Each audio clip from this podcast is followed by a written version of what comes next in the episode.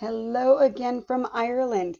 Tonight finds me in the town of Sligo, in the county of Sligo, and I can't wait to tell you a little bit about what I've been up to the past few days. But first, I have a terrific accommodation question. Ruth W. asks something that I actually hear rather often. She said, I'm wondering how to find budget to mid priced accommodations for three adults, myself and my two children. We like places that have character, feel homey, and have a flavor of the local culture. We can share a room and a bathroom, but we each need our own bed. We are not sharing room with others, so that completely takes out any hostels, right? Uh, breakfast would be great, but that could mean we just have a refrigerator and a coffee maker. I'm thinking we'll spend two to four nights in most places, maybe more if there's a central location to day trip from, and then we could do short term rental planning on a car except in Dublin. I find that hotels are usually geared to couples or families with young children. Is there a room with three beds? Um, is that very common? Are guest houses a category? Bed and breakfast? How do I find them? This is actually a really terrific question because mainly it's just the room terms that can get confusing. So I'm going to go through a little bit about how to find accommodations, what kind of accommodations might be the best option for what she's looking for, and then talk a little bit about some of the room terms and quirky things about hotels in Ireland. Now, for mid priced homey accommodations, you really can't get any better than a traditional Irish bed and breakfast.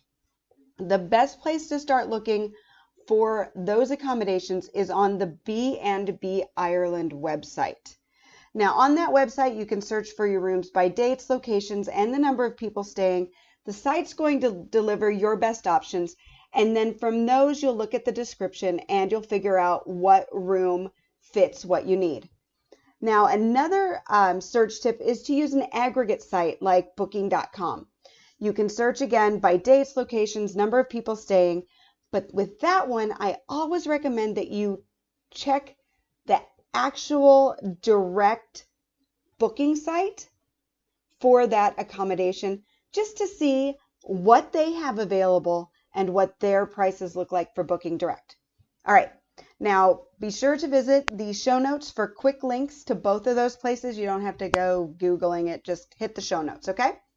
All right, now there are a few terms to watch for when you are booking a room in Ireland. When you're booking a room for three people, and you want three beds, you want to search for a room that says triple. That means it will have three twin beds. So a triple room has three twin beds. Now, a family room may also work, but you need to check how many people that will sleep. What you would be looking for for a family room is a room with a double bed and two twin beds because that will sleep four people, but it will still have three beds. If you want breakfast included, you would look for a room on a bed and breakfast basis. All B&Bs offer breakfast, but in some hotels it can be an additional cost. All right, so there are a few more room terms that you may want to know that'll be helpful as you're looking for accommodations in Ireland. Um, a double room means that it sleeps two people, but it doesn't necessarily mean you're getting a double bed. Um, what you would want to do then is to read the description or inquire with the accommodation to learn more about the room layouts. Because a double room in some rooms would be two twin beds. In some rooms, it would be a double bed. And in other rooms, it might be a king size bed. So, again, this is where reading those room descriptions is going to come in really handy for you. And then another thing many king size beds, boot rooms and king size with king size beds, can be made into a double room with two twin beds because they simply take that king size bed and split it in half. So if you're looking for a room with two twin beds, take a look at rooms that have a king bed in them and make inquiries on that. Now, not all hotel rooms will have a refrigerator, so you want to read the room descriptions to see if it's included. Um, B&Bs are highly unlikely to have a refrigerator in the room and nearly every accommodation will have a kettle or a coffee pot or both in your room. A few other things that I've noticed that people, especially North Americans, find odd in odd in Irish hotels. Um, number one, many hotels will not have a top sheet. Uh, most hotels use a duvet and the covers are changed between guests. Now, if you want a top sheet, all you have to do is ask at the front desk because fitted sheets aren't as much of a thing in Ireland as they are in North America. So usually it's just a flat sheet that is tucked. So if you need a top sheet, just ask. You don't have to bring one. Um, accommodations below four stars will not usually have a washcloth. Um, often in Ireland, those are called a flannel. If this is a necessity for you, you can certainly bring your own. I would opt for something that is a quick dry option. But if you're anything like me and you use a washcloth, you like to change it daily because they get dirty, right? So, what I recommend is just bring facial wipes for your trip. If that's something that, you know, washing your face with a cloth is important to you, just bring facial wipes, okay? Um, and finally, sustainability is an important thing in Ireland, and many hotel rooms will require that you use your key card. Um, it goes into a slot in your room, and that's what turns the electricity on. It flicks the little switch that turns on electricity to the room, um, your lights, your plugs, everything. So just be aware that if you come into a room and you turn on the light and it's not working, you probably need to insert your key card into a slot to turn on your electricity. All right, now we've gone through all that, I'm going to tell you about the last few days um, since we spoke last. So, the last time I think that the podcast we had been through uh, the north a bit, we'd done Carrick-a-Rede and the Giant's Causeway, uh, terrific sheepdog experience, and Bushmills.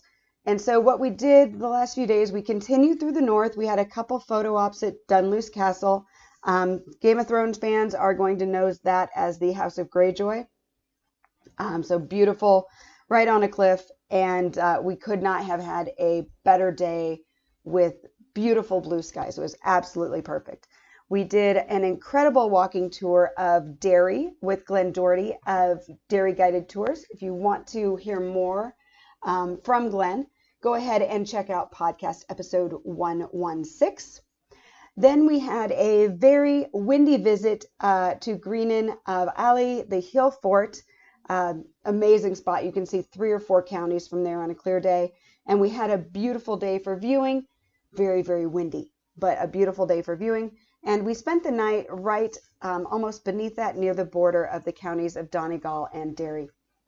Now, the next day we woke, so that would be yesterday, we woke up to super heavy rain. But as we traveled south, the clouds thinned and we had beautiful views from the Glengesh Pass. So that's a mountain pass in the southwestern part of County Donegal.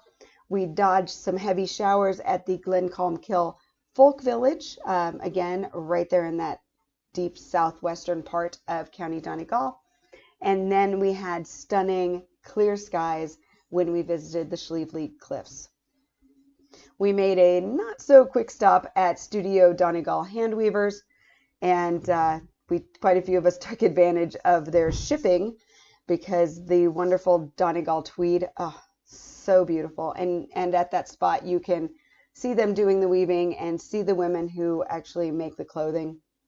Really a terrific spot. Um, on your way between Slieve League and Donegal town. And then we arrived at Lough Eske for an evening of pampering. Really, really great spot. One of my favorite hotels. And that brings us today. And we woke to Storm Agnes pushing heavy rain into Ireland, which put a bit of a damper on our coastal touring. So we arrived early in Sligo town uh, we were lucky enough to be able to get our our bags into our rooms a little bit early in Sligo.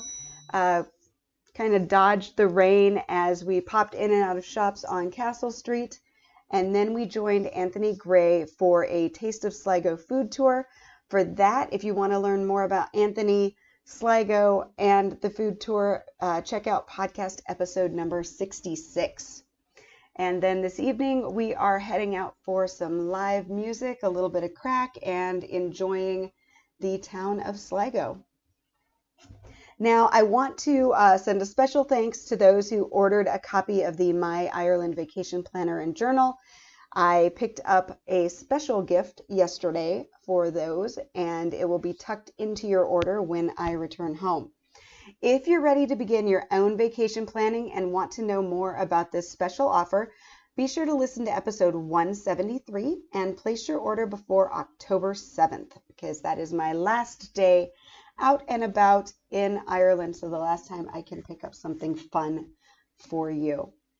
And finally, if you have an Ireland travel question, I would love to answer it on the podcast. You can email your questions directly to me, Jody, J O D Y, at IrelandFamilyVacations.com.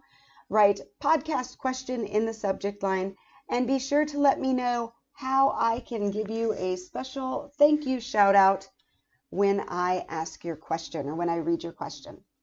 So, thank you so much for listening. I hope you're enjoying these live episodes um, as I pop in when I can while I am hosting this women's tour. Um, and until the next time I check in with you, Slán go